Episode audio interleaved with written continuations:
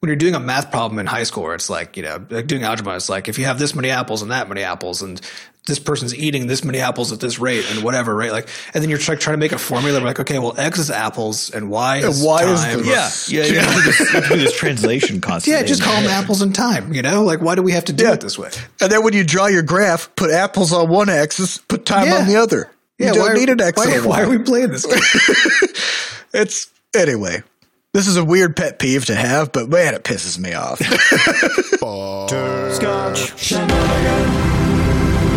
hey, everybody, welcome to episode 288 of Coffee with Butterscotch, the game dev comedy podcast, Butterscotch Shenanigans. I'm Seth, and I'm the games programmer. I'm Adam, and I'm sitting in a white void. I'm Sam, and I'm wearing a robe. And this is a show where we talk about life, business, and working in the games industry. Today is December 4th, 20 Blundy. Before we get started, we have a warning there's going to be swears on this show. We'd also like to thank our supporters over at moneygrab.bscotch.net who are helping keep our pod juices uh, filled up. Pod juice we've got- made of just blended up cash. Turns out, Yep. these these machines are expensive to run. Yeah, it's tough because you got to blend it enough that it becomes a liquid, which I don't know if you ever blended cash, uh, but it takes a lot long time. Takes a lot of blending. You know, first it's a powder, and you're like, how does it become a liquid? Well, that's where the heat comes in. You got to blend it, you know, fast enough to create enough friction to liquefy it. But not so fast So that it catches on fire. It's a it's a fine line. it's a fine balance, and that's why it's so expensive. Uh, and we have a new supporter, Nick, who says, after listening to you guys about ADHD, I finally decided to seek help. After three months and a lot of money for doctor visits and evaluations, I have my I have my answers and diagnosis. I'm now happily medicated and more productive. Use your next- Congratulations. Use your next copay on me. Thanks for the great content. Awesome! Congrats. That's uh, that's good to hear. Yeah, I feel a little guilty then also adding more money to how much it costs to have ADHD because oh my god, the the cost of having of of going to a physician. This is in the United States, obviously, because of how healthcare works here. Uh, but of find, of going to a physician who actually is an expert in adult ADHD, right? Means almost guaranteed they're in private practice, and that almost also guarantees they're not going to take your fucking insurance. So it those costs, whoo, whoo boy, those add up real fast. Yeah, it's also telling that we differentiate between adult ADHD and non-adult ADHD as if they're a different thing when it's the same thing. They're the same thing. Well, the difference is that adults have have spent their whole lives constructing constructing mechanisms to operate, given that they have. ADHD, and so and so being able to diagnose it is different. Because now when they ask a question like, "Oh, do you do this?" and the answer is actually often no, but it's because I have like this stack of ten systems that I use to make it so I don't have to do that. You know? uh, so it's a trickier it's a trickier beast. So kind of like, do you do you find your mind wandering when you're reading? It's like no, because I've uh, I've co-opted my significant other to tase me every time I lose Right. attention. So Well, it's, oh, it's or or that you only read thing. You only like in my case, like I only read fun, fun engaging, action packed sci-fi because then I can stay engaged because it's very Yeah. exciting and very fun. And I'm an adult, which means I can read whatever the fuck I want, and that's you know Uh-huh. that's my system. and then what, and then of course you end up uh, accidentally staying up to three o'clock in the morning reading that book. You know. Because you can't stop reading it Mm-hmm. because you don't have control over your brain. Yep. Uh-huh. And I say saying that as somebody who did that this very past night, and I'm basically just dead right now. Yep. It's a real it's a real fun time for for everybody. Yep. Uh, and we'd also like to, of course, thank our recurring supporters over at moneygrab.bscotch.net as well. All right, let's talk about stuff. We're going to try to keep it a little brief today in terms of talking about you know Stuff just general questions. news because we've been really light on the questions these past uh, months. I don't know, but we want to get really some all more the questions. time, if we're being honest, but sort of in particular recently. Uh, so there's a couple things we just wanted to talk about. One is kind of kind of funny, which is uh, we we came across this new tool. I think Adam found it. Yeah, my, my wife was looking at it because uh, so just just for the the context, um, my wife was upgrading her production systems um, and was asking us what we do. So then we were talking about Monday, so she's looking at a Monday. Then she was like, "If I want to use Monday as a single individual, you know, then I have to buy three seats, you know, like because there's no free tier in Monday." and there's also they, they just go right into a business tier where there's a three seat minimum. So it would cost her like some like thirty bucks a month or something stupid just to have two extra seats for no reason to use it. So so first of all, Monday that is idiotic, shitty business plan. Come on, Monday. but but the result of this, which is also why this is a shitty business plan, was that Jenny was like, okay, Google searching alternatives to Monday, um, and uh, came across ClickUp, which she dug into, um, and then was sort of sharing with me what that what that was, and uh, and it's basically in, in many ways it's it's it is Monday.com. Like it's the same structure and stuff. It's a much newer thing. So Monday.com has actually been around for more than 10 years. It used to be called, oh my God, what was it? It used to be called, Asana? Or no, no, no. It was something so dumb. It was, oh, what was it? Uh, Da Pulse. the Pulse. D A P Yeah. No L S way. Yeah. So it used to be As called Da Pulse. professional business management software Yeah, called and then a few, Da Pulse. yeah, and, and, and then a few years ago they were like, maybe we're driving customers away, so changed the name, kind of rebranded, whatever, uh, which was a, a wise move. Um, but this is actually part of the reason that once I started playing with ClickUp, which is like very slick, it does all the things that Monday does, and then everything that we've been annoyed about with Monday, it it either does better or does, period, because Monday doesn't do that. Uh, and then as I was also playing with this stuff, then I was like, and once I once I learned that also Monday is this ten year old piece of software, I was like, where they have no excuse. That also means that I can't just assume that they're actually going to make this stuff better, you know, because they haven't. They haven't. They haven't made that stuff better. It's been a long time, and uh, yeah, so we started digging into it, and that's pretty fucking cool. Like But it's really say, good. This is what's hilarious because, of course, you know, on the weekends we actually try to. Like so. The first couple of months of quarantine, we were doing the podcast on Sunday mornings, Mm-hmm. and the end result of that was that because we ended up just you know shooting the shit and chatting for like two hours, uh, it basically felt like another work day on accident because we all sort of hang out in the context of work all the time, and so we were like, we need to stop doing this because it's not restful on the weekend. So we switched over to you know uh, more or less not seeing each other on the weekends. Is sort of the uh, the method currently. And the funny thing was on on Sunday, I think, is when Adam was like, "Hey guys, in Discord, I found this ClickUp thing, and we should really look into it." And I think Seth's response, internal response, was probably the same as my first internal response, which was like, "Oh no, like another tool." Uh, it's like it's better than Monday. It's like Monday, but better. And I'm like, is this really necessary?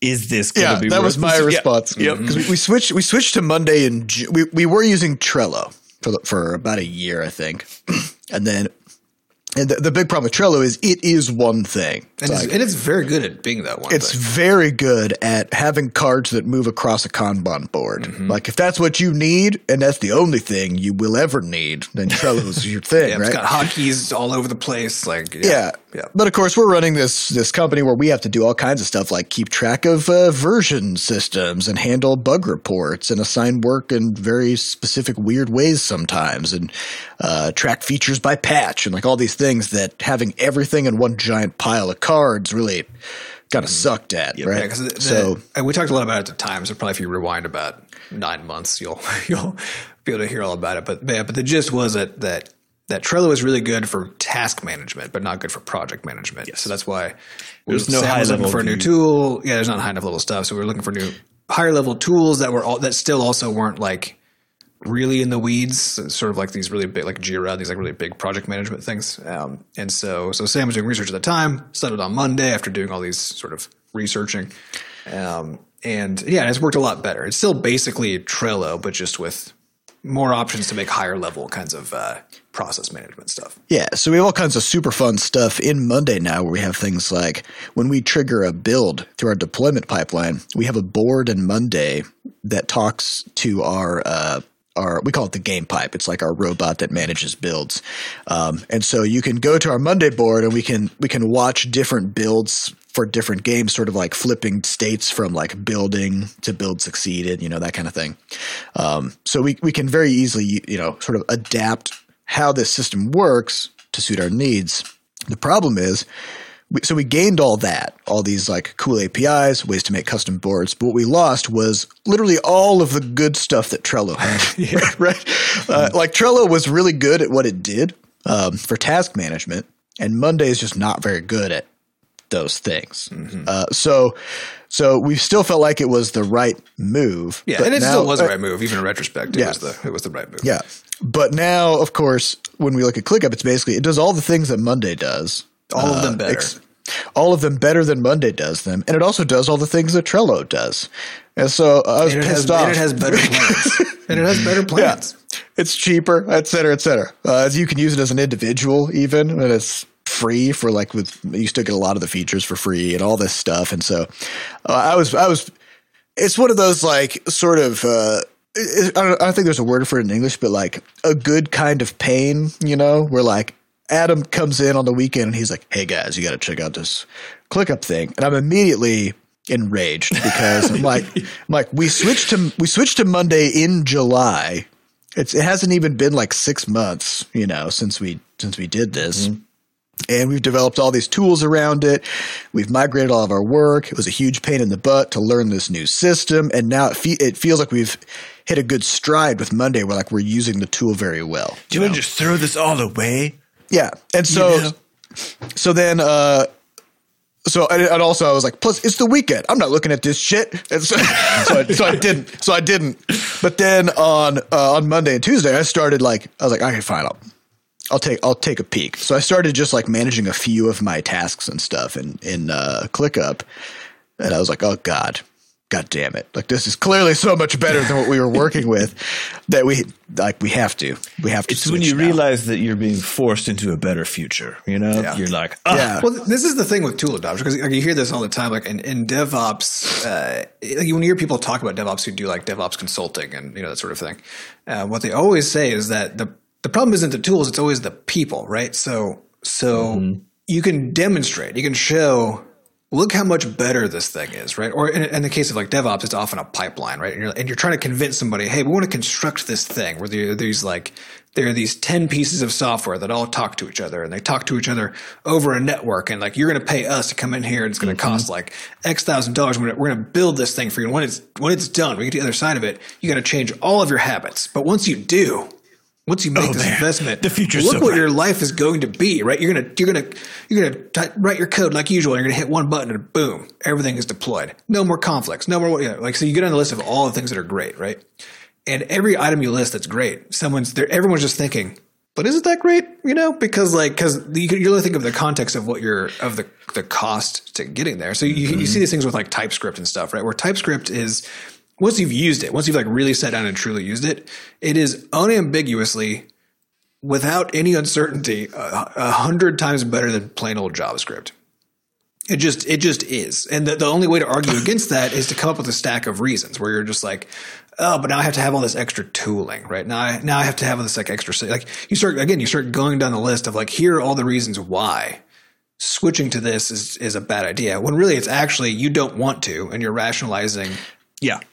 ways to not have to do the work, right? Yeah, because it's it's uh change. As a person, you always demand and hate change, right? Yeah. like cha- change is hard, but also you know that it's it's important. But but uh, I I kind of feel like okay, moving, moving your yep. your apartment, moving your house, whatever. Huge pain in the ass, right? What happens when you move though? You rethink everything. You you take a bunch of stuff and you're like, what do, I don't need all this shit. You you donate a bunch of it or you get rid of it or whatever. Give it to some friends. Suddenly you're a lot lighter. You have a lot less stuff going on. You come into a new space. You're reevaluating. How do I want to live my life? Where do I where do I want these things to be? How do I want my morning to be? Like, like you're just like suddenly you tabula rasa, you know, to blank Yeah, slate. you're re- yeah, you're rethinking everything, and uh, it's like a it's a moment to kind of start anew. And this is kind of how I feel whenever we make one of these tool jumps, because what always happens is is we just ditch a bunch of garbage. Yep. Like when we switched from Trello, I think we ended up just abandoning like 200 cards. yeah. Yeah, at least. Because we were looking at them all, and we're like, we don't need to do all these. we- We're never going to do all these things. Plus the entire archive, right? Every- Everything that we'd archived over the past like two years or whatever it was, was also just Yeah. abandoned. Yeah. And it's been great, you know? Um, so sometimes you just got to do these things and uh, it's painful, but it's, it's not, I guess it's not painful. It's just expensive, but, uh, you know, you got to spend money to make money, right? I, I, th- well, I think Everything it's- it's comes that- at a cost. It's really that feeling that, uh, especially when you're so when you're already operating at a highly efficient level, which we are, right, uh, with using Monday and our all of our tools and processes and stuff. There's definitely a feeling of like, isn't this isn't this enough? Like, do I, you know, do we need to get more? Like, what the How fuck much- is this? How much do you How need? much better do I have to be? Yeah, and I think, and, and uh, I think, uh, especially you as a person who's who's doing, who has done the work, uh, it's it's sometimes tempting to be like, you know, look how far I have come, or in our case, us as a studio have come. You know, from where we were a year ago, we are operating at like a blistering pace all the time, and and it's very tempting, yeah, to just say like, you know, using your internal frame of reference to say we are so much better than we were. Why do we have to change anymore? But the really important thing is that you are not judged on your own internal reference. You're judged purely on external reference. So it does not matter how fast you are going compared to how fast you were going. Uh, That's that's that's what you hold on to when you yourself are doing the changes and working through your stuff. And you know, especially in creative work, not comparing yourself to others in the moment is required. But the reality is that at some point you have to you have to recognize like either you're not up to speed or you could be going faster and it should be you know like an industry standard thing you you hop on board with so And even I if I mean, even, and even if you don't, because yeah, because you get into all this kind of trouble if you start comparing yourself to other people and other systems, because like because realities are not different for. I mean, sorry, realities are not the same for two people. Um, but even if your goal is just to like constantly be improving, it is almost like, it is just so tempting once you feel like you're competent to just like sit in that spot, you know, um, and uh, and and if you, I mean, and, and like you can, you know, you can get away with it, right? Uh, because you don't you don't know any better. I think the reason that for me the Mondays, which was like I didn't have any feeling whatsoever of like, oh no, because I there are a few things that as a like because of how I do my own work as a as a programmer in particular, but um, but because of the other things that I use around that, like GitHub and all this other stuff, right? Uh, there are a few things, and there's one of the, there's one really big one which sounds dumb, but it's just like it's which is Markdown. It's Markdown stuff because Mark, Markdown is a way of, of typing stuff that explains how it's supposed to look without actually having like like you don't you don't make a thing bold. You put asterisks around it to say essentially cheat sheet bold, right? html Yeah, it's like it's like dead simple HTML, right?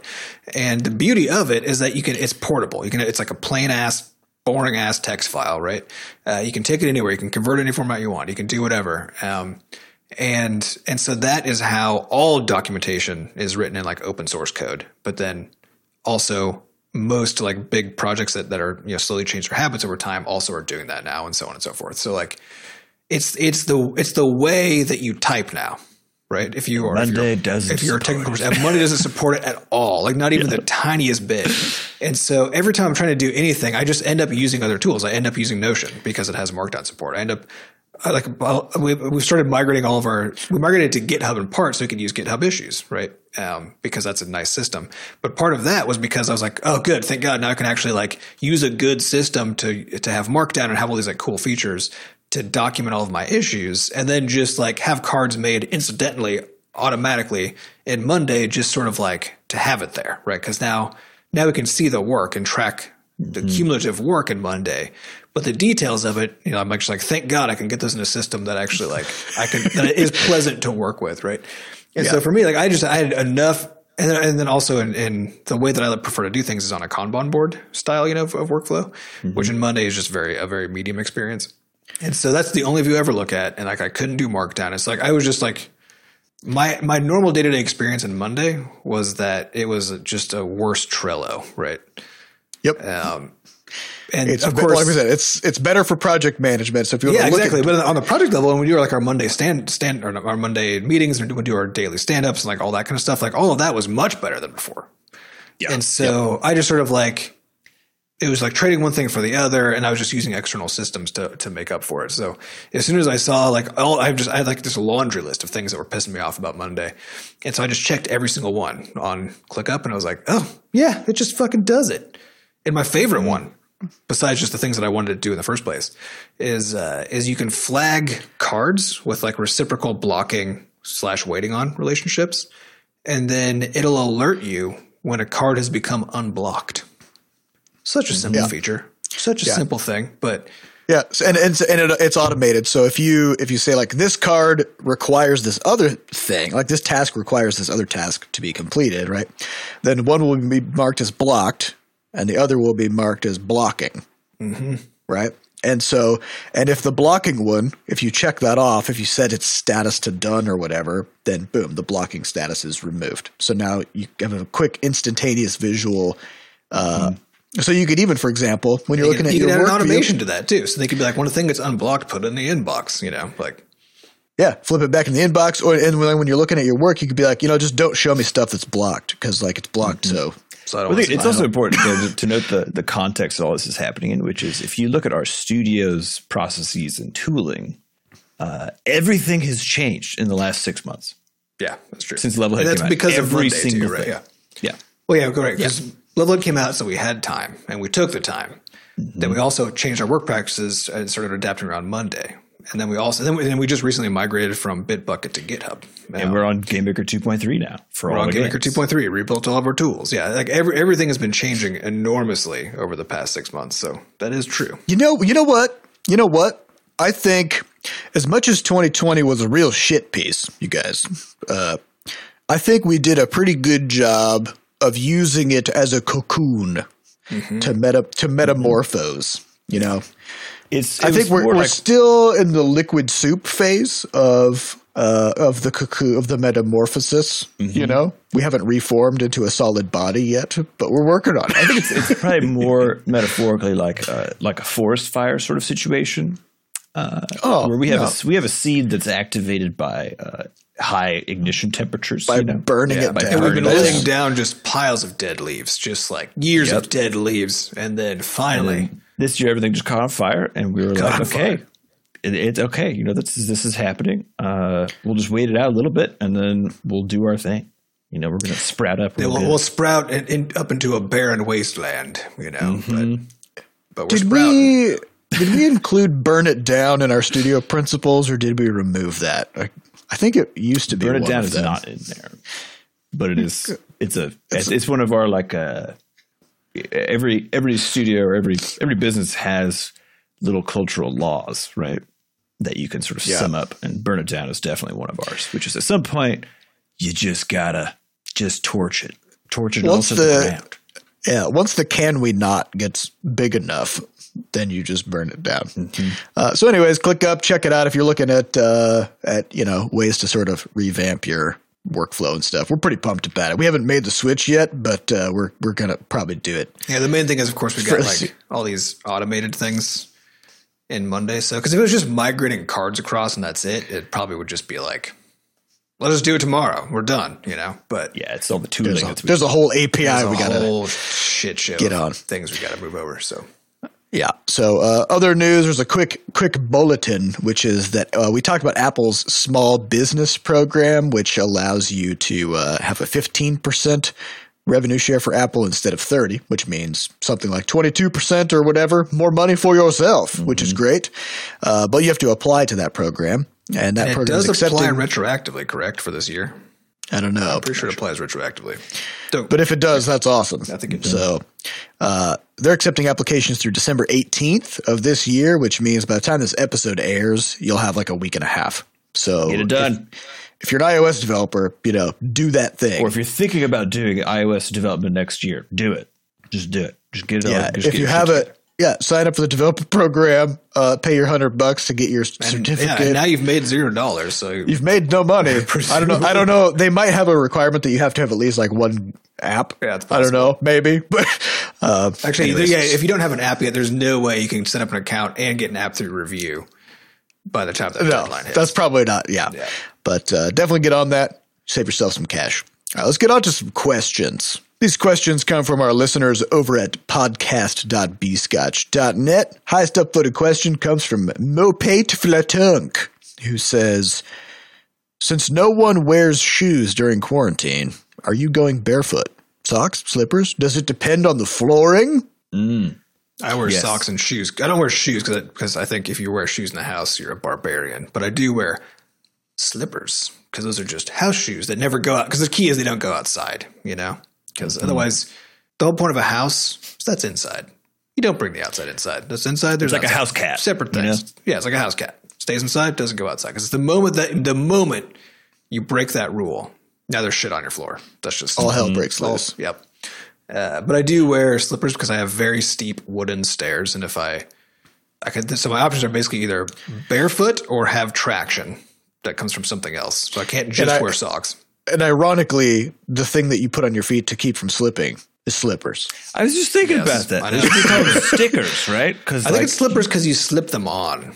You know, They they don't slip. You slip them on. you so this is- this- you slip into them. You're like, oh god, and like you fall into them. Right? I know Yeah. this sounds unrelated, but we should talk about positioning as it relates to slippers because damn, that's good. I mean, think about it. so what the point is like the benefit of a slipper is 2 Uh-huh. two parts, right? One is that when you're inside on a hardwood floor, you're actually not going to slip anymore. Yeah. right? Or if it's winter, you can be warm. The other benefit Yeah. though is that you could just put them on real fast. They're fast shoes, right? Mm-hmm. Now the issue is when you talk about selling something like a slipper, which do you pick? Which one, Yeah. right?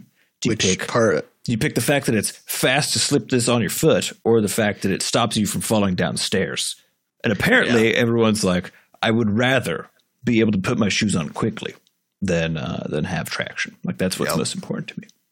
It's interesting, interesting positioning. Yeah. problem. Now I, I kind of wish I had slippers. I don't have slippers. Uh, and Gotta and I don't know slippers. and I don't know why I wish I had them because I've had, you know, plenty of opportunities. Like every minute of every day, I, I could just suddenly go buy some Sure, slippers. you're an and I and I just haven't. So I guess I don't wish I had slippers. Uh, Well, but what no, I you, do you could have, wish that you that your prior self had already solved this problem for you. That's completely Mm-hmm. fair.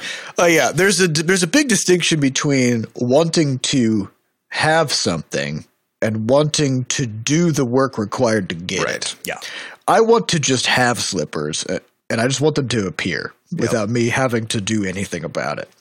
But I but that hasn't happened yet. Maybe For some will. reason, yeah. Um, you know, Christmas is coming. Maybe It is. maybe maybe Santa's going to bring me some slippers. Well, I mean, yeah, the problem, of course, is that now you got to do research. It's like, okay, well, what company did I go look at slippers for? And like, which one of these look fine? It's just one of like these this are gonna ClickUp fit? thing, Are these going to get you too hot? Does this have traction? It's just, yeah. I mean, yeah, I finally what I- found a pair a couple years ago, which I then just like, I just they're they're they're slowly disintegrating because I have to like wash them, you know, every once in a while. And they're not really. I mean, they can be washed. They, you know, they say washable, but of course, for me, that means throw it in the washing machine and hope it doesn't disintegrate. Destruct. Um, and uh, and so it's like, but they they work. It's going to be hard to find another pair. So I'm just like, I'm going to wear these things until until they are no more. That's how I feel about my 2010 Ford Focus. Yeah, so I, have a, I have a 2009 Ford Focus that's also just like You know, this thing gets me from A to B. It has Yeah. reasonable gas mileage, and the insurance is super cheap because it's worth nothing. Yep. So, uh, gonna ride this thing into the ground. yup. Yeah, on my side, my my wife is very keen on on the house slippers concept, man, because she's like, my feet are always cold, and yours are always cold too, because of course, you know, part of the thing about living with another person, you get in bed, and you got cold feet, you touch Mm-hmm. another person with your feet. It's just one of the things you got to do, right? And so uh, she's always like, you. Well, are, again, w- one of the problems completely solved by having individual uh, blankets jets. for each person. Or was individual individual air conditioning units that plug into your. to your well, on that individual note, we blankets. got we have a we have one of those just electric blankets that I busted out last week. nice, And So yeah. now, like an hour before bed, turn that thing on. It's at the foot of the bed. Turn that thing on. I gotta tell you, that does make a big difference. You get in there, you're like, I am cozy. Yep. But so the thing is, my my extremities get very cold while I'm working. Like all the, for I don't know why. I don't know if this happens to you guys Mine too. too. Yeah. Yes, like my hands are always literally just like cold as fuck. It's because while you're working, your body's like, I got all this blood. It could go anywhere, but like clearly the brain needs it right now. So it's just Right. like shove it. Every blood. I was going to say All the blood. That's wrong. But all the, every blood thingy just inject it right into your brain just Mm-hmm. as fast as possible. Just like, and it shuts like- off. It just squeezes all the other all the other vessels in your whole body down to nothing. It's just like okay, we good because this is part of my argument was like it's because I'm working so hard. I mean, I just made all that up, but it's probably true. I yeah, It's so, yeah, that's just science. It's just science. So my my hands and feet go extremely cold, and so she's been trying to get me to wear uh, slippers. I am wearing them right now because I was very cold this morning. But uh, typically, if I'm indoors, if it's not cold as hell, which of course we're in the winter, so now it is. But if it's not cold as hell, then I'm barefoot because I like to stick to the damn ground. You know, I slipped down the stairs once, almost like ripped my shoulder off, holding onto the railing, and I was, and that's because I was wearing socks. And Yeah, I I was like, can't. never again. You can't wear socks. It's so dangerous. My God, Yeah. on a hardwood floor, carpet's probably better, but you know, I just like wearing socks on a on hardwood because like hardwood floors to me just always feel dirty, just always. I like uh, wearing nothing on them because then your feet stick to them like a gecko. You know? Yeah, but you get that too once once you got once you got slippers with good grip, then you got it too, right? That's the thing is you can either be barefoot or you can have slippers. You, the sock layer, like it, like you can't just have that layer. It's got Well, no, I've go got full stack. I've got a third option. My my option is I have a pair of CrossFit shoes, which are only for being used indoors, Mm-hmm. right? So I only ever used them in the in the, the gym when I was going to the when, you know when remember gyms. Oh, Remember yeah, I those? remember that. Yeah. Uh, back when those existed, I used to go there, and I'd have this. I'd wear a different pair of shoes to the gym and put these shoes on at the gym. So these shoes only go indoors, and so I just wear those throughout the day. I got a So question. you do you, wear so. shoes. You wear real I wear- shoes. You wear actual I wear shoes. real shoes, and and they're and they're very light and breathe, breathable because they're meant for like running I was in gonna and say stuff. that's got to be the trick because otherwise So your You they're- they're like- good ones. Yep. yeah. Mm-hmm. The like too much slippers because slippers are like when you go for like if you go slipper shopping, they're almost all like fucking here's here's ten inches deep of fake animal hair. Like like it's like I don't want to have a, a heat stroke. I just want to be able to stick on the floor. You know. okay, but here's the question. So if you're going to the gym, so I get it. Like you're you're not wearing these. You're you are not wearing these shoes outside. Right. Yeah. You go into a gym. People are wearing the shoes that they're wearing. Some of those people wearing those shoes outside. People this is like sort of like a. This is sort of like a. up. Yeah, it's sort of like the whole like having sex thing. It's like if you have sex with somebody, you're having sex with everybody they had sex with, and you know that, that sort of thing, right? It's That's like, exactly it's the weird same argument. it's the same. same. So it doesn't matter. it. It doesn't matter how clean you are. You know what matters is Uh-huh. how clean everybody else is. So, while it's definitely Yeah. better than just running around outside. Like, It's a matter of degrees. So I feel like degrees, you know somebody. All right, so where's person your tolerance they- level? You know. person A goes running outside. I'm running. I'm running. Boom! I stepped in some shit. Oh no!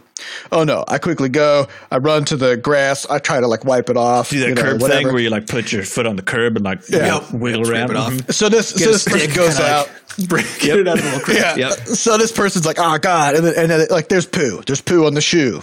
You can't get away from it. It's there now, right? They go about their day. They wear that shoe to the gym, and they've got some, uh, you know, they've got some some de- some debris on there. Okay, they're walking around now. Not all of that poo is going to end up on the gym floor. just true. some just some particulate matter, right? Yep. And now I go running, and now not all of that particulate matter is going to end up on my shoe. Just a just a fraction of it, of it. You know, So you're saying it's diluted enough that you feel comfortable. yeah. Now, and I'm not I'm not a believer in what's that kind of medicine where when you dilute Hom- stuff it becomes stronger. Yeah. Yeah, I'm not a I'm not a homeopath. So in my worldview, when you dilute something, it becomes weaker, right? Mm-hmm. Yeah. So, so so there's a certain level of tolerance where if there's like microscopic dried poo molecules somewhere in my vicinity, my tolerance level. Well, I think is probably okay also this is a scenario too when you have like a, a pet in the house because like the the amount of poop that's already in the house is Oh, like, it's in there. it's already in there. Which Yeah, and like my dog goes outside to do her business, and then she comes back in, and she's not changing her shoes, you know, when she goes in and out Mm-hmm. of the house. So like somebody's the out, the outside is coming into my house. Somebody some, is pooping on your floor. in some degree, and uh, you know, but the thing is, like, I'm wearing shoes, so like my feet are safe. Yeah. also, this is a bit of a off topic, but it, it's a good time for the PSA when the opportunity arises that homeopathy is not real medicine. Just in case, just in case, Well, dear listener, you didn't know that because somehow they're fucking allowed to sell it. Somehow that's legal to just sell fake medicine. well, this is actually the, the insidious thing about it is if you go to a Wal- I don't know if this is true in other countries, but in the U.S., like if you go into Walgreens or you know CVS, like go to a pharmacy, uh, there will be homeopathic stuff right next to actual medicine. Yeah. and the home and the homeopathic stuff will it'll say like you know one thousand x strength. Or It something. looks it actually looks great. It's marketed very effectively on the label, and it's also Until you read natural the- and all this, all this great stuff, right? that little uh, cross sign, right? Where they're like the sort of we didn't do any research asterisk Yep. thing, and Yeah, then it's like uh, doesn't contain any active ingredients, and you're like, Yep. Yeah, and then and then the, That's the whole thing. It's like it works by not working. That's how. That's its deal. You know? Yeah, and then there'll be like a little tiny. It'll just somewhere somewhere next to the actual like name of the the medicine. It'll be like homeopathic, but really really tiny. Mm-hmm. So un, like for people who don't know what homeopathy is, it's this this idea that water molecules have memory, which is bullshit.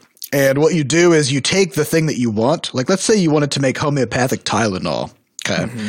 What you do is you take a, a t- a piece of Tylenol. You wouldn't throw because it, Tylenol isn't natural enough as a starting point. Right, It's, but it's this all is just a- natural. Started from willow bark, Yeah, whatever. but let- Start from you the know, willow bark. Yeah, there you go. yeah, while we're on the medicine, you know, train, let's just say you did want to make homeopathic Tylenol. uh, you, you take a Tylenol pill. Now, normally, as, an, as a normal, you know, reasoning person, you'd be like, I need, um, I want, I have, I have pain. I will take the Tylenol. Right. If you are, if you believe in homeopathy, what you're going to do is you're going to take that Tylenol, you're going to throw it in like a gallon of water. Really dissolve the shit out of it, right? Shake that up, and then you're like, no, this needs to There's be still stronger. too much in here. Yeah. So then you would take that gallon of water, pour that into a swimming pool, Mm-hmm. mix that up real good. Then you you know, dunk a glass of water into the swimming pool and drink that, and be like, "There's there's no way this Tylenol could get any stronger," Mm-hmm. because apparently the belief is that the more water you expose to the thing, the stronger it gets. But only the, if you only only though if you percuss the water as part of. oh, the that's true. You got to beat the shit out of You it. got to punch Wait, you the water. actually just slap the water? I didn't know Yeah, this. it's well because the way they do it because they they'll, they'll tell you like the, the number x that's the that's the full dilution right so it's it's literally inversely proportional to how powerful it could possibly be right um, Yeah. or I guess how deadly if they start with a poison but but uh, so so the ideal case is they started with a poison because that's actually also what often happens but then they just and so the dilution does make it less deadly right but so if you see 30x which is the which is the standard um, I, like I dug into this a long time ago because I was getting so fucking angry about it. I was like, what actually, what actually even is this? And it's it's like the, and the more you learn about what it actually is, the more insane it is that it's just legal that you can just sell this stuff. But anyway, so so the 30x dilution, it's literally the 30x means they take it, they put it in a volume of water, right, and then they take a little bit out of there, put it in that same volume of water over again. They do that ten times, right? So, and the the point that like the point that they get to is where for uh, for the volume that you would be like dealing with, like if you're taking that medicine, right, or that sorry that homeopathic bullshit remedy, then uh, they're, they they dilute it to the point where there will not be a single molecule left because the power of fold dilution, where you just take a small volume, move to a big volume, small volume, big volume, so on, uh, is that it's exponentially it exponentially dilutes like very very rapidly, and so so the whole point is to get to the point where there statistically Just giving you is water. not going to be a single fucking molecule in there, and they say because we slapped it while we were doing this. We took Then the, the tube, water put it in there, slapped the tube, and then the water remembers because like the the the essence of the thing, you know, got got in there. It's- but All I it know didn't. is I want a job slapping water. I've this is a new thing. I mean, I didn't know this was an option. You can you can get paid really well selling fake medicine. You know, You have to be okay with, uh, with people dying. and it's people being your dying fault. on your watch. Yeah. So if you can't tell, this is one of my life pet peeves that this is just Yeah. a fucking thing where I feel like a PhD molecular biologist, this is the appropriate uh, pet peeve to have. You It's know what I just mean? a it's just a fit. Like you just get to go kill people. You just get to go. You just get to go say, hey. You got these problems. Like, but hey, we labeled it though, and we said not FDA approved. And hey, we said we didn't actually do any research, but we're going to take people who now don't know that those things are important, right? And who, and we're and like you're just because you're like the whole reason they label it, ooh, it's a natural remedy and all this shit, right? Is because they're trying to get you to buy that. They're trying to convince you that that's better than real medicine that does something, right? And I think I think the best like little punchline joker is is like what do you, it's like what do you call alternative medicine that works? Medicine. Call it medicine. Yeah. There's a reason. There's a reason it's called alternative medicine because it doesn't work. yep. Uh, it's an alternative to medicine, and then you then you die from it. yeah, but this was definitely a sidetrack, so we can get back on. back on So, so I, I hope that answers the question about what kind of shoes we wear. Next question. next question comes from who who hunk a zonk donk. oh, Which good is- lord. I honk a zonk donk. yeah, this Yeah. is good. I'm here for Uh, As prophets of the age, with the year of 20 blendy drawing to a close and the ah, world yes. having been thoroughly blended into a fine paste, I ask you, do you feel that it would be prudent to declare a 2021 name that only has positive connotations? Hmm, that's a, that's tricky business, though, right? This is a monkey's paw. You Yeah, can't, you can't be a, you can't be a sage if you if you narrow down the interpretation of your words. you know. We're just gonna say what the year's gonna be. I mean, we don't control what the year is, and it will be that You know, because that's that's how We're just- being that's, that's how using vague language works, you know. yeah. We're gonna horoscope the shit out of this thing. Horoscope they- their shit. yeah, the trick is that you can't. Uh, no matter what, it's like this is the genie problem, right? There's there's no escaping ambiguity in language. So you might say like next year's going to be awesome. You know what one of the roots of awesome is? Awe. You know, like all the stuff came from. It's it's also equally meaning uh, that it's like terrifyingly. Just something Potent. big, Something basically. you know, the other root is some. So like, it's just a little awesome. Possibly, like, there could be just a little bit of awe, and that's it throughout the like maybe the maybe the whole of 2021 is is blissfully boring as fuck. There was some awe, but not really enough to Not really, enough to know, warrant an awesome, you know, but it, there was some there though. It wasn't awful though, which is the I- opposite of no. awesome, which is funny. Yeah, you, I well, if will you have, say, if you though- some, it's great. If it's full of it, that's too much. You know, awful. It's awful. Yeah. Uh, I, I mean, I will say that, you know, looking back on our plans for 20, 2020, and when we chose the name of 20 Blendy, because we were like, this is the year of mixing it up, you know, doing some new things. Well, we were not wrong. you know, Yeah, we've all done some new things this year. We've had some new, mixed it had some new experiences. The Not- problem is, I think it's it's a scale problem, right? Because when you when you make a declaration like that, you're like, yeah, it's twenty blendy. Like we're gonna change it up, switch things around. We're thinking about that on like a let's switch from Trello to Monday sort of a vibe, not a like let's have a Let's global pay more pandemic. attention to DevOps. yeah, and like and let's have a global pandemic though. Let's uh, let's quit our workspace that we just got. Uh, you know, less than a year, year and a half ago, and then let's work from home permanently. Let's And- upgrade to GameMaker 2.3 that behaves completely differently from 2.2. Let's burn down rebuilding all of our ID. games. Let's burn Let's- down Bscotch ID. You know what? Just fucking switch out of Inkscape. Why don't you go work on a completely new tool now? Like, just, I mean, we didn't go all from- the way to 3D though, which was, I mean, That we, could- talked about it though. Yeah, we, did talked talk about it. We very seriously talked end of last year. We were like, maybe post Levelhead, if we if our runway is long enough, is what we said. You know, then we'll because it would require building new tools and so on, right? Uh, the, the sort of the amusing thing here is we had to rebuild all of our tools anyway.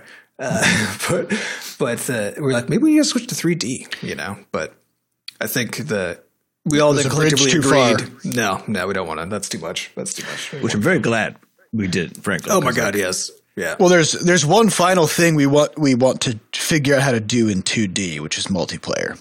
Yeah. Once we've once we finally achieve that, then we can start talking about 3D. Mm-hmm. Uh, yeah, then we can start making terrible 3D games. And we start the whole cycle over, right? We just Yeah. start making terrible jam, shitty games in 3D, and then over roughly seven years, we'll eventually make something good in mm-hmm. 3D.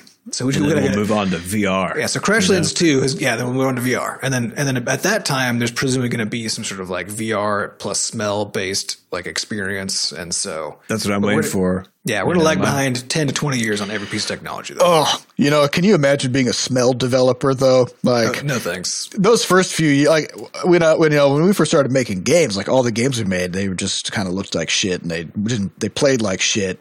But like if you're a smell developer, I mean everything you make at the beginning is just going to smell, smell like, like shit, shit. and you just got to really like power through.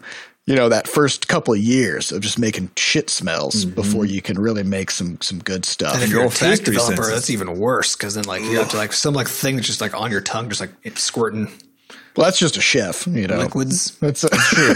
A chef is just a taste Yeah, but they're doing it with like things that already exist, you know. But if you're trying That's to create, true. if you're trying to create a device where it's like it's going to squirt chemicals on your tongue and be like, ooh, like suddenly you taste uh, the sea breeze, you know, and it like suddenly like inject some salt and some like algae or some shit into like a thing and powders it and squirts it onto your tongue, you know. Like I don't know. I mean, taste is taste is mostly smell, though, right? So, like, if you're a smell developer, you're already almost there. halfway maybe you, there. maybe you got to start with smell, and then you know you work your way your into way- taste from there. Yeah.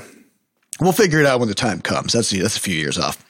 Uh, all right, next question comes from. Oh yeah, do do we do we want to declare a 2021 name with positive connotations, or do we want to just say? Uh, let's see. We could. I mean, we could. We could do some guessing.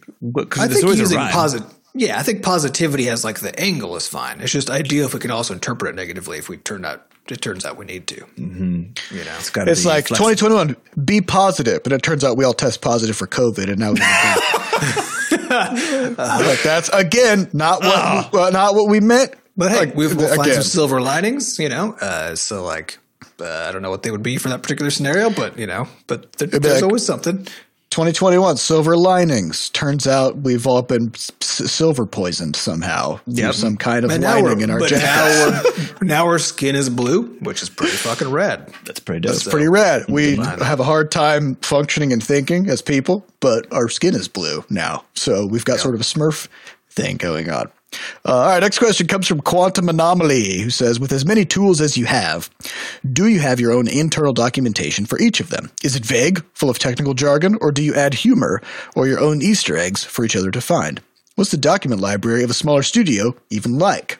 this is a tough one. Yeah, so we use Notion to keep track of uh, basically to do most of our internal documentation as well as then the markdown stuff that I mentioned on. uh, Yeah, so a lot of our documents, like like for so documentation for developing of our code, just lives alongside the code and typically in a, like a markdown, a markdown file or in comments in the code or or whatever. Mm-hmm. But yeah, but everything else is in Notion. Yeah, and so Google Docs. How you actually like run the business stuff is all in, in Notion. And I think the, the important thing about documentation is that it's only worthwhile if if it's going to be a thing that you don't touch enough to have it always be kind of fresh in mind. Um, if it's complicated enough that you want to make sure you, if you when you revisit it, even with a short break, that you get it correct, uh, or if you're sharing it with literally anyone else. Uh, those are the three circumstances. I think it's it's easy to when you learn about documentation is like spend a bunch of time if you're a solo dev doing a bunch of documentation about stuff that you don't need to document. Um, but you want to pick those things in particular that like are gonna they're, they'll probably fuck you up basically if you come back and do it wrong. So in my case on the on the art side, uh, if I come up with a way to, for example, we talked about like uh, using Clip Studio Paint as this animation tool, blah blah. There's enough parts to all this stuff now uh, that it's actually really helpful for me because I bounce around. Sometimes we work on my character art for like three weeks at a stretch doing animations and stuff, and then switch over do environment stuff for three or four weeks. And in that time, because of how complicated some of the systems are that that we're working in, uh, it's very easy for me to like come back and just be kind of confused. So usually what I'll do is before I switch over into a new thing, I'll go back and sort of pretty quickly, like within you know half an hour or so, just kind of document how I did what I did with some screenshots and stuff like that, and then leave that for my future self uh, to pick up. But I don't Yeah, put like so one thing we're one thing we're doing soon is you know we're going on our winter break, which every year we take uh, I think like a week, week and a half Mm-hmm. around Christmas, New Year's time. Um, take a break, but that's the perfect time to lose track of all the shit you were doing, Mm-hmm. and and then come back and have a terrible January. Um, so, you know, one of the things to do before a break like that is to instead of working right up to the last minute on producing stuff, take that whole last day, you know, and just be like, just Document wrap up where any, you were. yeah, wrap up loose ends and then document where you were and, and exactly what you need to do to pick up where you left off. Well, that's the key to documentation, right? Is, is the question is always what is this for? Because it's same it's the same logic with comments and code. Like it, like for for coding best practices, you always hear your code should be self documenting, right? Which means that somebody can read the code that is written and be like, oh, I know what this does, right? Um, because if you rely on on a secondary, now you have a DRY violation. If you have a secondary thing like a comment that explains what the code is doing, then you could edit one or both of those without the other one being edited. Or sorry, one or the other of those without editing the other one in turn. And now all of a sudden these two things are not actually during conflict. Yeah. they're in conflict, right? And documentation of any sort works the same way. So so there's a there's always a risk and a cost to building long-term documentation, which is one, it's mm-hmm. costly to do, and two, if you don't have systems to guarantee that it stays up to date, then at some point having that documentation could be just as dangerous as not having it because you'll assume that it's true, you'll go to use it, and it's so it's so wrong that either you have a mistake uh, or you just spend time having to like now fix it and track down everything all over again, and then you might as well have not not have had it. Yeah. So for any piece of documentation, the question is, who is this for? And when am I going to need it? And when I do need it, what am I going? What am I going to need to be able to do? And your goal should always be, where possible, to couple your documentation to the thing you're documenting in some way, so that changing one changes the other. And this is outside of the code context. This is often very hard to do. Um, but even like, if you think of things like templates, templates are a good example of things that are are uh, sort of it's basically in, it's basically infrastructure as documentation, right? So because you can do this with an art thing, you can do this with all kinds of stuff. Like if you have a template, that thing explains how it works, and if that's the template you use to generate stuff, then and you update the template over time, then every time you generate something based off of that template, it's up to date. It's like I do this with with TypeScript projects, right? Because uh, details don't matter, but when you're setting up a TypeScript project, there's just a whole bunch of shit you have to do to get it to work properly. And so instead of I've, found myself over time, every time I needed to start a new one, being like, oh God, what do I need? I have to like go copy paste a bunch of things over, you know? And so finally, too long, frankly, I, I, I was like, I just need a fucking template. I just need a template project for this, right? So made a template. I keep that up to date. Every time I go back to use it, I update it first, right? I keep its documentation up to date when I update it, and then I use that as the base for any new project. Um, so yeah, so the, the idea of documentation, because people think of documentation as like, there's a there's a thing written down in a document that like is in a library of documents that I go I can go I know exactly where to look and I can go find that thing. But the reality is way more complicated and nuanced. Um, because also, how do you know the documentation is there? You know, Yep. How do you know where to find it? do you know where to find it? And and also sometimes documentation is incomplete enough that people view it as unreliable and Yeah. they just don't they just don't use it. and then it right? decays even further. Yeah. Um, or the worst is if you go look at documentation, which immediately starts with the phrase, the way that this thing works is very intuitive and simple. And then, Never the and you know what? It isn't Nope. because, because, Yeah. uh, it's code. I will say one of But, the one of the processes that we implemented to because part of our like we've been generating all this documentation and part of the question was like okay so uh, beyond just the generation of the documentation which is good sometimes in its own way right because it forces you to have a deeper understanding of what you're working on um, how do we how do we guarantee that we'll have some touch with some of these previous documents that have been made um, and so we have we have we actually have a project proposal and a postmortem phase for every single project that goes to the studio. So, for example, like switching all the games over to GameMaker 2.3. Yeah, and uh, it's, had it's automated as part of the workflow in Monday. So it's like when we have a project and we flip its state from waiting to proposal, then that causes a proposal card to be created that links to the document, that links to the template, and you know all of that mm-hmm. stuff. And so the proposal then has questions about like, has anything like this been done before? And have you read the documentation that exists in Notion for it? Because part of the idea there is that when you have when you have frequent retouching of existing documentation, that's where you're able to people keep it up to date in that context, right? Uh, Because you can you'll never win that war of trying to have documentation that's completely up to date uh, unless the documentation is the object that you are making, which is not possible in a lot of context. Yeah.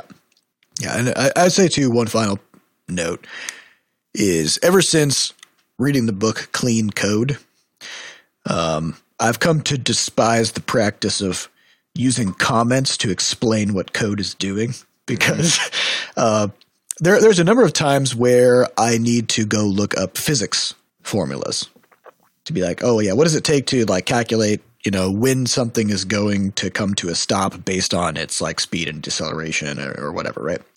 Um, because of course, you know, games are very physicsy. They do a lot of the same kinds of things that you have in the real world.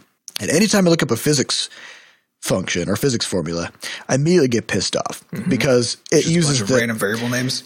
It uses the notation of math where they go first they kick it off and they go let a be the velocity with which you are starting. Let b be this other thing. And Why let not c just fucking be call it gravity. starting velocity? yeah just call it that. Use a variable name. Why are we doing this weird like well, especially and letters it makes me even more angry doing math stuff too because because because then I because I like learning math at the beginning I just assumed it's like oh for some fucking reason we just decided that they can only have one letter. Like that's what a variable is right?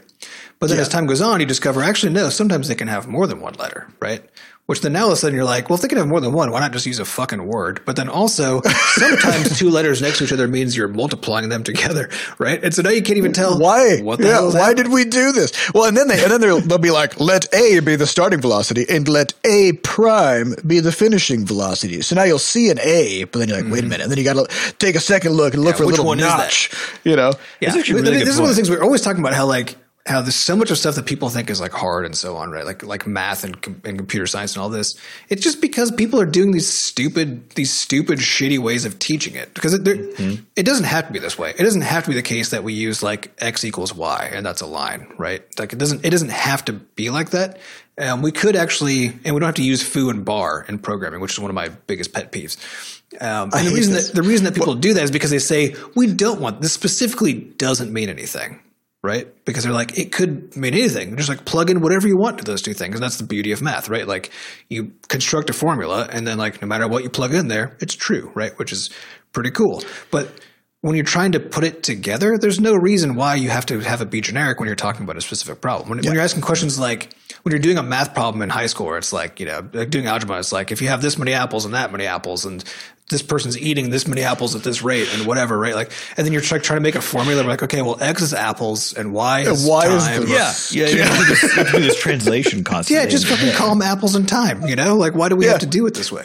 And then when you draw your graph, put apples on one axis, put time Yeah. on the other. You Yeah, don't why, need an X why, why are we playing this? game? It's anyway. This is a weird pet peeve to have, but man, it pisses No, no, it's off. not though. It, it- yeah, it isn't though because like because so many people have, have their entire lives thought that they sucked at math, that they sucked at programming, they sucked at all this stuff, right? And it's because we just have such f- fucking stupid teaching conventions for these things that are Yep. like that that were invented by just that, that were invented by some like dudes like uh, 200 years ago or whatever, right? Yeah. Right. And and they invented that shit. And these are like these are people that are basically doing like they're inventing ideas, right? And so they're they're doing like all this gen, like very general stuff, and like and so so like all that notation that we use for like for for uh, calculus was invented, you know, literally like two or three hundred years ago, whenever it was that like you know Leibniz and whatever the fuck were doing this stuff, right? They were just they were the ones who decided like oh, I'm going to use prime to mean like a derivative, and like they were they were the ones doing this stuff, and because they did it that way, that's just how we do it. Nobody ever sat back and was like, what if we made this more intuitive, right? Because, like, yeah, mm-hmm. that person was really smart. He was talking to really smart people. He was trying to solve these really interesting problems. He was doing this like very generic way because, like, he was trying to illustrate an idea. And for some fucking reason, the way of doing it at the time was to also make yourself seem smart by making stuff unnecessarily convoluted, which is like we always do this. I think it's actually just it's a, well, it's actually just a shorthand problem because like think shorthand, about, yeah, that's true, think yeah. about who's teaching because like you as a teacher Well, and, have to you write you shit to on a write with your hands, yeah, and with Yeah. chalkboard, yeah. or write with a quill. Literally, calculus was made when writing with a quill was a thing, Yeah. right? Well, So, it is like, true because if you're deriving long formulas, you're like doing a, like pages and pages of like moving symbols around, right? Yeah, so the longer wouldn't those wanna symbols like- are, the oh my god, that's true. That'd be that's true. insane, you know. So you need a shorthand. You do need a shorthand, but the idea that you should start You don't teaching need it when you're learning. with a shorthand. Yeah, you're not deriving a fancy ass cat. You're like learning algebra. Sit down. Mm-hmm. You know. Yeah, but also like when you're de- when you're deriving a formula or when you're trying to prove something, I get it. Sure, use all the shorthand you need. When you have the final thing, when you have the end function, which where you say like, here's the the tiny function that you would use to calculate like how far something would fly if you shot it out of a cannon. You know, it's got like six things in it. Use mm-hmm. words. It's okay now. you can, you've, you've done all the work. You figured it out. Put some words in there. the words How about in. that? Yeah. Which is also a good That- tip. Anytime you're trying to like look up a math thing or solve your own math thing or whatever, just use do it like a modern com- not computer scientist, a modern programmer would do, which is like use variable names that you can read as a person and know what they mean. Because if you don't, what you always have to do, and this is why it's so stupid, is you have to when you see the letter X or the letter V, you have to be like, oh yeah, that maps onto velocity, right? If you do that stuff enough, if you spend your whole life like writing physics equations, then like maybe just like now you've just mapped v mm-hmm. directly to the concept of velocity instead of through the word velocity, right? But in all other scenarios, if you if you if you're adding a mapping layer in between the concept and the thing that represents it, then all you're doing is adding mental overhead for no fucking reason. Mm-hmm. I, I think this is probably actually, you know, a lot of people, like you said, Adam, they, they, they believe that they're bad at math. Mm-hmm. Um, but the fact is that like math is not conceptually It's not any different than a, yeah. It's just Yeah. It's just another Like- thing. Yeah. Yeah, and what's what's hard about math, genuinely, is learning how to read it. Right? like, Well, it's, it's actually it's a, it's a collection of rules, right? You just and, and it's that- just a bunch of rules. Yeah, It's one of the things I learned like way later than I, than I wish I had, which uh, and, and I didn't even learn it in college. I learned it by picking up a like a, a just this random ass book that looked fun. That was like thirty years old out of out of a, like a half price books. You know, that was like it was like it was called something like on math or something like that, right? And it was the first thing I picked up, and it was still like very generic and like very symbol heavy. But it, but but the guy explained, he's like, "Hey, look, math is fucking made up."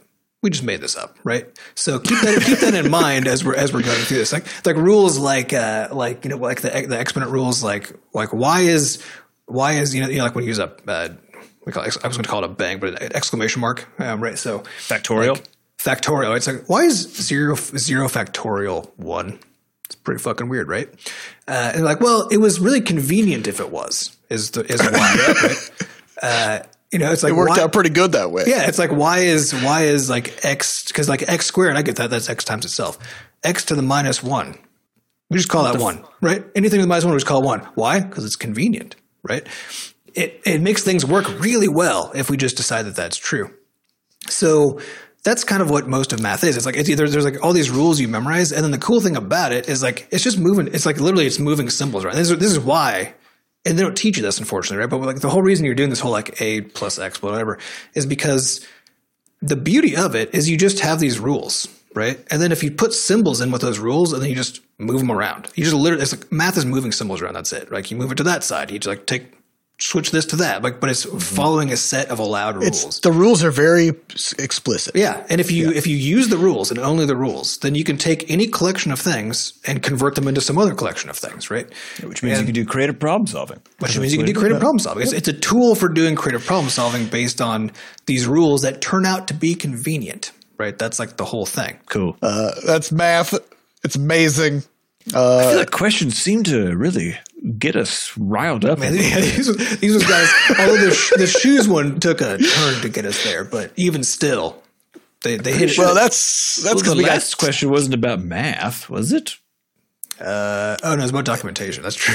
documentation. it was about documentation, but This is this is our airing of grievances, I guess, uh, is what this. Oh yeah, actually, there, there was a part of that question we didn't answer, which was about it being serious or like funny or full of Easter eggs and whatever. So I will say at the very beginning, very funny documentation.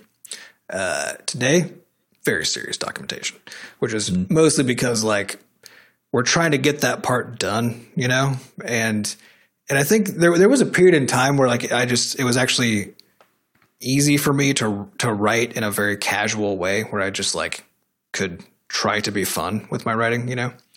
Um, but over time, I'm just doing more and more programming where I'm just like it's a lot of structural thinking and then like and then like writing articles for other institutions and like trying to be more of a like a professional business. Like all this stuff has collectively made it so that now I actually have to expend more effort to try to make a thing entertaining than to explain. Especially, but I think also when you're trying to explain complicated concepts, like uh, it's just it becomes because now you're looking for metaphors and like you might find a funny one, you know, but like it just all starts to become Yeah, I either use funny harder. metaphors or funny stories. Good examples when we were working on the the spine uh, stuff for the character in Crashlands Two, the prototype Seth and I had made. Um, we tested one of our guesses about Game Maker's ability to handle additional slots, things you can attach pictures to in Spine by by me just adding 500 pelvises to the character.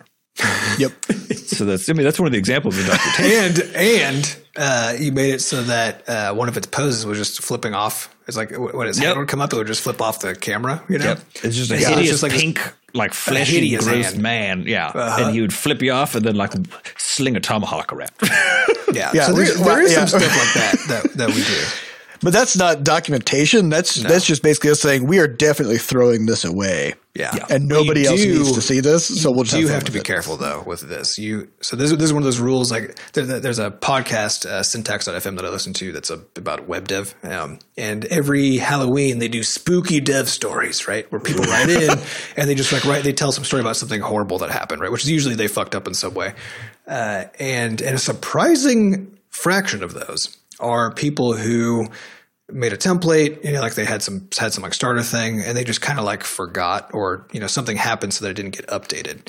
Where uh, where then like a, a customer saw like this temporary text that somebody put in, or like a console log in the or something like something they just kind of tucked away and forgot about.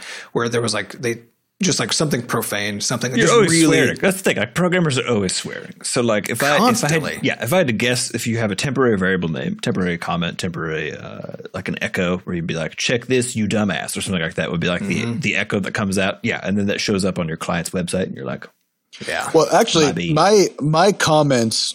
So I, this was like when I was first, you know, doing game programming.